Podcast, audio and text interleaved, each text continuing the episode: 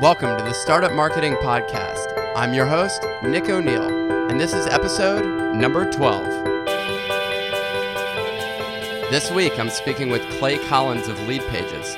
We discussed how they've exclusively used their blog to grow their customer base, and we also discussed the exact framework that Clay used to pre sell their product. I'm really excited to have Clay on, so let's get started. How's it going, Clay? It's going great. How are you doing, Nick? I'm doing excellent. So I wanted to kick things off by finding out about how you got started with Lead Pages and what Lead Pages is. Yeah, so Lead Pages is a lead generation platform, and it allows you to create a number of mechanisms for uh, growing your audience and growing your list and growing your base of leads. Uh, it includes landing pages, uh, opt in boxes, uh, automation links uh, and a marketplace and a variety of, of other things. Um, we got started uh, based on a blog, or like rather the genesis for our website was our blog. So back in the day, I was doing marketing consulting and training uh, and things like that. And I would generate most of my business through the blog, through this blog I had at the time and I would spend a whole bunch of time creating these like long 2000 3000 word blog posts like these like epically long blog posts that would take a few days to write. And one day i saw a video where uh, gary vaynerchuk was he had this show called wine library tv which had like a bajillion followers and like seemed like every video went viral. And i was so jealous because i was taking like several days to create content and maybe I'd get like 10, 20 comments. And here Gary Vaynerchuk was like just pulling three wines off the shelf and drawing from his decades of knowledge in the wine industry to just extemporaneously review wines on the spot. He'd spend like 10 to 15 minutes recording the video. There'd be like no cuts and he'd be done and he'd post it and it would go viral. Uh, or at least it would get a lot of views. And I was like, how can I do this in my business. So I decided that rather than writing these epically long blog posts, what I would do is I would, in every blog post, I would pull out the screen recorder and I would just review a landing page that we had worked on with our clients. And I would go over how it worked, why it worked, the data I had around the page. Uh, I'd break down the different elements of the page. And then I hired this guy in oh, where was he in Brazil that I had found on 99 Designs, and I found him to I hired him to take the pages that we had made for our clients, turn them into kind of generic landing page templates, and then I hired like one of these HTML chop places or one of these places where you can take a PSD and they turn it into HTML, and I gave away the landing page. So we gave away the landing page template, and I got a much bigger response from those than I got from any of those long blog posts that took me forever to write. But in the comments, people would say things to me like, you know, how do I integrate this with MailChimp or HubSpot or whatever I'm using? How do I post this to WordPress? I even had a whole bunch of people that would, were taking the zip file and uploading it to WordPress like it was a WordPress plugin, like it should just work automatically that way. Uh, and uh, and then people would say, how do I run a split test on it? All this stuff. And I got kind of frustrated, especially with all the integration questions, because how you hook up an integration to this page varies. And I was like, kind of like, what what do you want for free? Because people were getting kind of like demanding and insistent. And uh, so that was sort of at first I was kind of frustrated, and then I was like, well, maybe there's uh, maybe there's a business idea here. So uh, I went to my audience and I took them through this pre-selling process that I had done with a variety of other products I was curious whether it would work for a SaaS business, a software as a service business, because I had done it with sort of information and coaching and and membership sites and things like that. And I was curious if it was going to work uh, for software, and it worked. It worked like gangbusters. Um, we pre-sold. We allowed people to purchase a year of lead pages uh, at a discount we sold forty thousand dollars worth of that within uh, a couple of weeks, which isn't a ton, honestly. Like especially in comparison to some of these Kickstarter campaigns, but it was enough to allow us to hire the first developer that we hired, and within six weeks we had released kind of the entry version of our product. And since then, we've been releasing new features every single week, and uh, I found that it was a lot.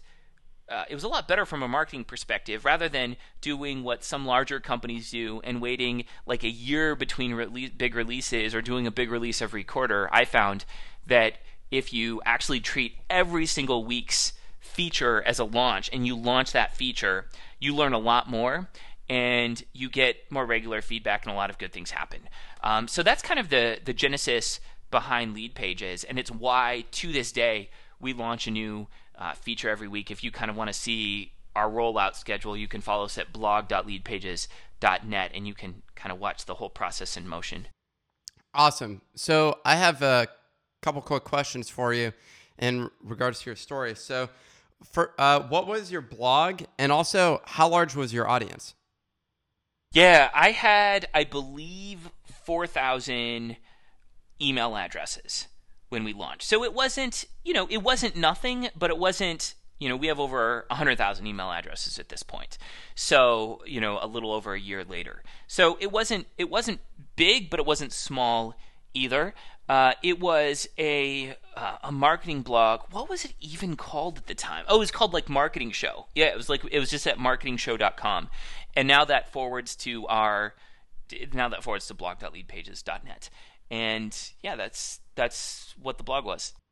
Okay, so you said after one year you had a, you grew from four thousand to hundred thousand subscribers. Yeah, so it's it's just over hundred thousand. But th- it's been longer than a year that your product's been out, no? Yeah, so we launched the product in January of 2013. So I guess that's oh, what does that put us at? Uh, it's so it's I guess it's been 12, 13, 14, 15, 16, yeah. So it's it's uh, 20 months. Yeah, it's been 20 months. Awesome. Okay, so in 20 months you've grown to nearly 100,000 email subscribers, and uh, you mentioned on the pre-call uh, that that's been one of your primary sources of growing your business. Actually, before we jump into that real quick, sure. you were talking about your pre-selling. You said that you have a formula that you use for pre-selling stuff, and I'd love to hear what that is. Yeah, so we've done this at this point uh, a number of times. I believe, I think there still is in Mixergy. Uh, for if anyone follows Mixergy, there's a course in Mixergy Premium that I released on pre-selling. It's it's pretty thorough, and a, number of people have used it to to do um, some cool like like launch some cool products. So yeah, so it, it involves to do this. All you need is like an email list. You can get a free you know Mailchimp account, um, and you need a blog, and that can just be like a WordPress.com blog or a Blogger blog, like something that doesn't take you very long to set up, and some way to get people to uh, fill out surveys and you can do that with like Google Forms and Google Docs. So really, this whole thing can be completely free. Um, and it, it would take a while to walk everyone through every single step, but I can uh, go over sort of all the elements that need to be present for a pre-sell to work, or at least the elements that need to be present for you to optimally pre-sell. So the first element is uh, so I have this formula, and so it's it's the formula is CC plus EIN plus S plus SP plus SI equals uh, a, a, whole lot of pre-sales.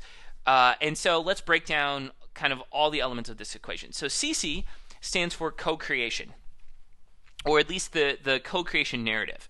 And the essence behind this is that if you can make your audience uh, protagonists in the story about how your product came to be then uh, they will buy from you. If you can, uh, if you can convince your followers that the product you're creating was their idea in the first place because it actually was, then um, people will people will buy it from you. Um, and so when you're pre-selling, what you're really doing is creating kind of a, a back and forth uh, tennis match between you and your audience. So you say, you know, hey, I'm thinking about creating this. Is anyone interested? And they say, uh, yes, I am, and and sort of here are the things that are interested to me. And you say you come back and you say, all right, so if I heard you correctly, these are the things that are interesting. Um, if I released uh, kind of a, a, free version or did some training about this, would people sign up? And then, and then they sign up if they're not. And then so you you kind of go back and forth, uh, and it, it's okay. I think a lot of times people are scared in this day and age of long form content and of processes like this. Uh, but I found that when it comes to pre selling, it's actually necessary. And if you look at the Kickstarter campaigns that do the best, they're the ones that sort of have plot elements over time. Like there's a new level that's added, or a new partnership that's introduced, or a new, like there's some kind of plot thickening over time. Like it really is a narrative. So the first piece is is co-creation, the co-creation plot. A good example of co-creation and um, a good uh, I guess, case study to think about whenever you think that you can't do co creation is this company called Local Motors. So, uh, Local Motors has a community of car enthusiasts, which uh, which they pull for feedback on what kind of car to build. Like they might be like, "Hey, we're going to build a car. What are you guys interested in?" And they'd be like, "Well, we're interested in off-road car, on-road car. We want this kind of design. We want these elements." Uh, what kind of wheel styles would you like and they sort of they they hash this out with their community and then at the end of that they work with their community which many of them are designers in their community and they actually come up with the specs. And then local motors uh, allows people to pre-buy that vehicle. Um, the last one i saw the vehicle was like 45 grand. So you can pre-buy the vehicle for 45 grand which then is shipped to the buyer in parts, and they have to put it together. So I'm here to say that if local motors can get someone to pay money, pay $45,000 for a car that doesn't exist yet, that is later shipped to them and they have to put it together, then you can do this with like a SaaS product or an info product or like whatever you're uh, interested in doing here. And it's it's because it's appealing. Like, what's more interesting, going into a car uh, shop and just saying like, "I'd like the blue one," or being part of the story, part of the narrative, part of the conversation, the dialogue about how a product came to be, and then uh, and then buying it. And if your local motors target audience, you'd rather be part of the narrative. Uh, so the first element of you know the psychology of getting people to buy something before it's created is co-creation. Uh, the second piece of this is EIN, and EIN stands for Early Investor Narrative.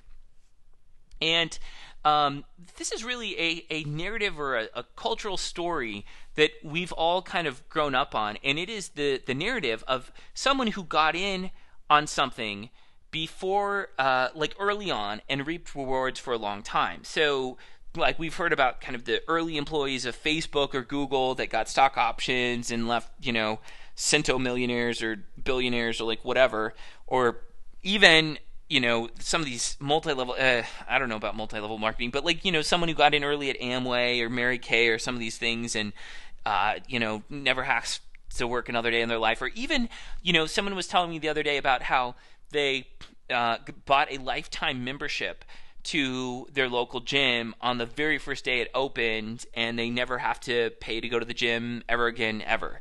Um, and so or, or janitors at various companies that got stock options. And you know so there's this narrative in our culture about people who or like bitcoin is another example but like people got in early into something and then reaped huge rewards later on. So there has to be some element of a reward for getting in early whether that's you know you pay one time and you get in for like five years. It's it's tricky. I'm not an attorney and i can't give legal advice so i can't say anything about like what you're allowed to say but i will say that i am a little hesitant to say lifetime because it's like was that their lifetime or your lifetime or the lifetime of the business? Like it just gets a little hairy there. Um, but but it, it it really behooves you to provide some sort of like compelling uh, offer um, around like what you you know and kickstarter is a good place to go for inspiration on this. Um, usually it's like the mid-level stuff where you get something that's a little extra special uh, and you, like maybe you get a discount or you get access for like five years for some low price but there really needs to be some sort of reason like kind of find there has to be a good deal that people get for getting in early for buying something before it exists. Um, the next element is scarcity so that's S. So we've done CC, we've gone over EIN, which is so CC is co-creation. The second step is early investor narrative. The next step or the next piece is scarcity. So you really need to give people like people have to make a decision. So the I guess the best way to say this is that um, 100% of the people who don't make a decision about your product will not buy your product. But some percentage of the people who do make a decision will buy your product, right? So if you could get everyone in the world to make a decision about whether or not to buy your product, you'd probably be a billionaire. But the truth is, most people don't buy your product because they've ne- they never make a decision one way or another about to buy about whether or not to buy your product. So if you can give people some kind of deadline, uh, that really helps. I don't like numbers based scarcity, like oh, there's only 200 of these. I kind of like deadline based ones um, because it's just cleaner. And you know, if you you could potentially get yourself in a situation where like you know you're like oh, there's only 200 of these or whatever, and maybe it's a complete success at 100 right? But you don't want to you know have to go back and be like there's uh, you know hurry there's only 100 left and then people want to find out if it's sold out and you got to be like no and it's just it just gets weird. So um, i would set a deadline. So scarcity would be like time based deadline. So then sp uh, or like let's do si um, so si stands for status indicators and so status indicators uh, are basically some sort of indicator that you give to someone uh, as a result of buying your product early. So if it's a car, there'd be some sort of like decal or logo or something on it to indicate that you were you know you were an early adopter or like you you bought during the pre-sale. Um, if it's like uh, a membership site, maybe if it's some sort of or like a forum, maybe there'd be some like badge showing that you are like one of the early adopters or first people involved. Uh, if it's uh, a, a, SaaS product, maybe like next to, um, you know, somewhere in your account or somewhere where it's always visible. It, it says like, you know, early adopter edition or something like that. Something just to kind of set people apart. If it's a if it's an event that you're doing a pre-sale on, you know, maybe you get to sit in the first two rows, or you get a special like if there's a badge, you know, you get some, some something attached to your name badge showing that you you know you were an early adopter or an early you know you went to the very first one or like whatever, but some sort of status indicator. Um, and then the last piece is uh, is social proof. So if you can do things to get people uh, to to show other people that that other people are involved, that really helps out. So one of the things I like to do to create social proof and to do this co-creation bit of it as well is to run a contest. And so, somewhere during this co creation process, I will offer people the opportunity to enter a contest to get the product for free. And I say, like, maybe I'm going to give two of these out, uh, two copies of the product or whatever it is. There's two units that are being given away. And to enter the contest, all you have to do is describe why the product would be great for you like why why it would be like it would get you results or whatever it does like that why it would really work for you and what that does it does a number of things the first thing it does is um, you know a lot of people want to participate generally if you have any kind of traction so people will write comments indicating why it's a great product for them. So that's the first thing is that it generates a whole lot of social proof. Like other people can see that other people want it, and other people can read why other people think would be good for them. Um, the second thing that it does uh, is it gets people to talk themselves into wanting your product, right? So people are actually explaining or like racking their brain for reasons why they could use their product. And so it, it's kind of like um, there's this psychological principle of like consistency and commitment, right? So like if you did a really good job selling yourself on why you need the product in the comments, um, you know the, the, likelihood that you'll buy it later, even if you don't win, increases. Uh, the next thing that it does is it actually, you know, it, it can help you out with um, testimonials, but it also can help you out with your sales copy, right? You have in other people's words what they find most appealing about your product. So you can actually use that in your sales material. Like like I have actually written uh, sales videos and sales pages before that are just you know me stitching together a bunch of the answers to this question uh, about why the product would be good for someone. So I've just kind of like reworded like taken a bunch of sentences and wordsmithed them and put them together and rewritten them and edited them, but sort of really composed or kind of Frankenstein a sales letter from these things, and it, it's converted uh, really, really well. But the main thing this does is it demonstrates to other people that other people are interested. Um, so yeah, those are, and then the last. Oh no, I think that's it. So so it's the formula is CC plus EIN plus uh, SI uh, plus S. And CC is uh, co creation, EIN is early investor narrative, S is scarcity, um, SI is social, uh, status indicators, and SP is social proof. And that's really kind of the main elements you need in place to sell something before it exists. And this is the reason why we didn't need to go out and get angel investors or raise a seed round or do anything like that. That's awesome. Uh, it's incredibly insightful. And now we're going to need to have a guide uh, attached to this blog post uh, slash podcast uh, explaining exactly what you just went over. Uh, so, one of the other things, uh, as I mentioned before we dove into this, was you've been building up this list. you said from 4,000 to 100,000 people what has been sort of some of the biggest things to move the needle for you guys in terms of acquiring more people uh, or more subscribers for that list? Yeah, uh, it's a great question because list growth has really been the cornerstone of our growth as a business.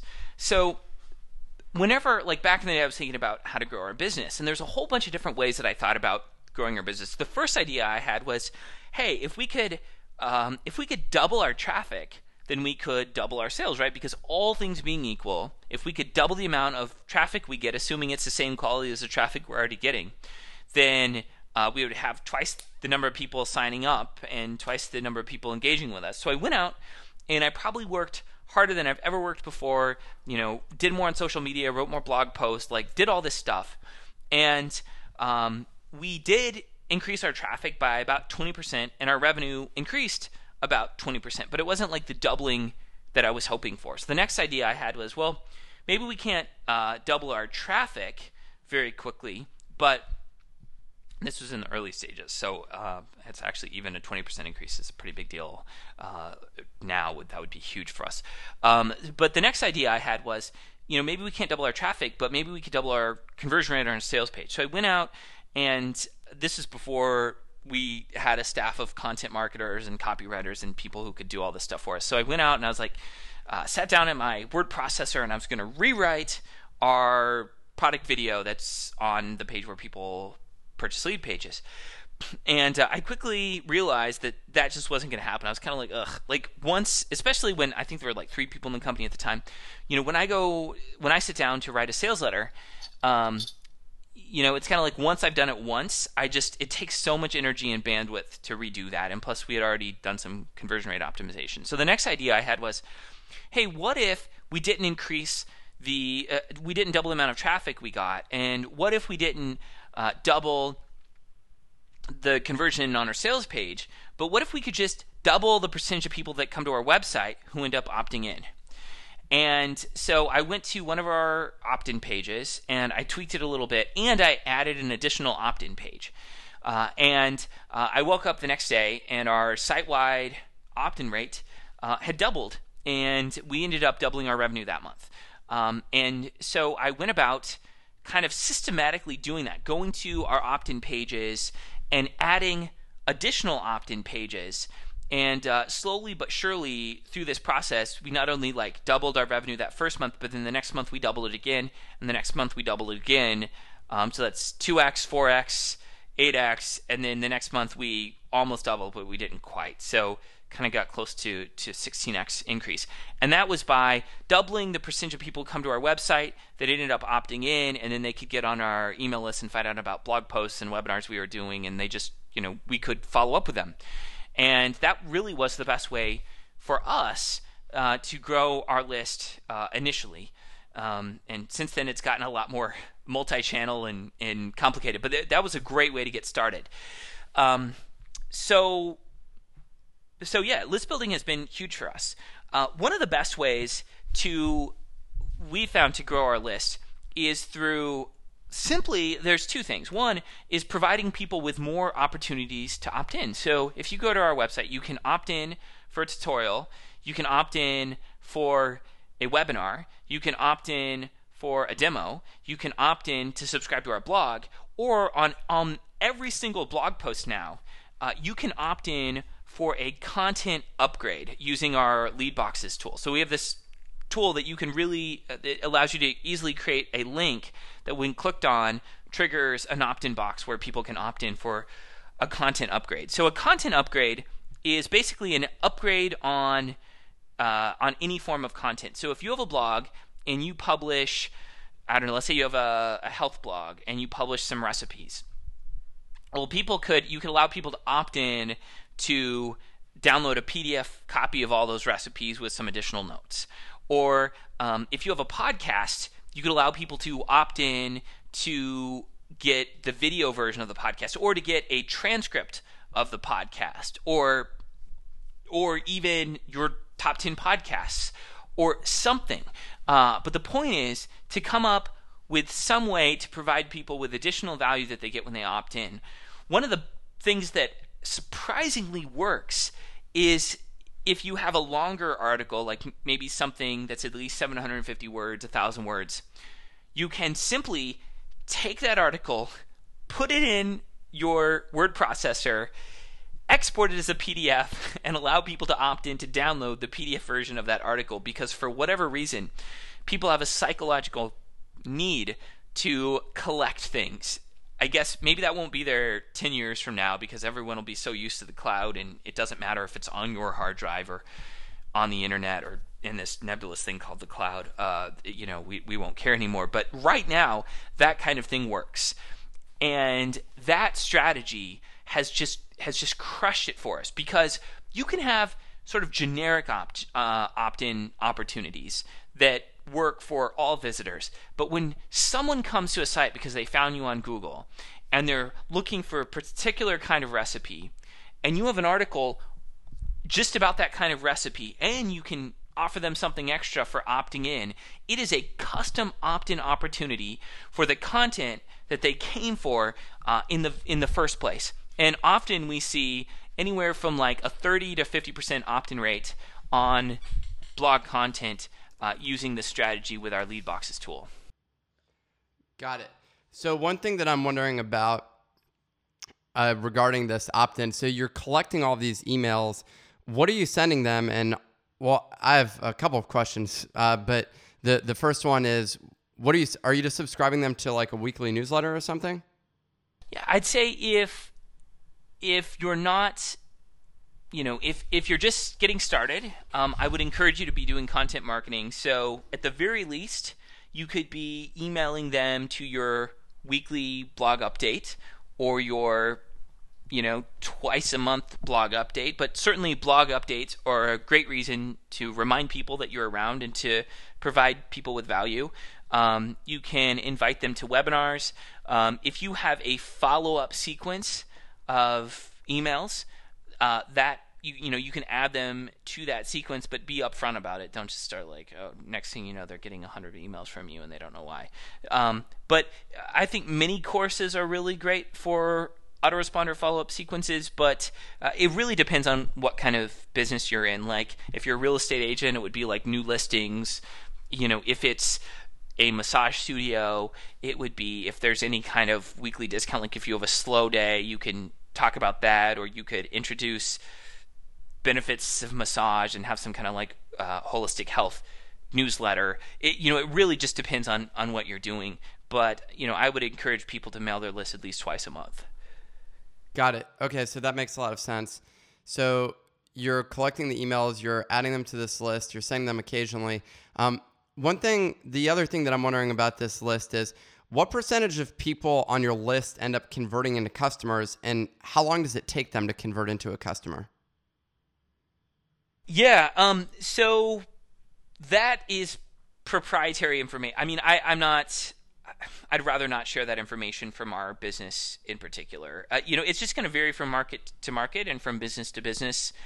Um, we've had a lot of success with this in general, but I'd I'd rather not, uh, you know, uh, reveal our sort of like va- dollar per lead value and, and conversion rate from our list. But uh, uh, suffice it to say that this is this is working well for us.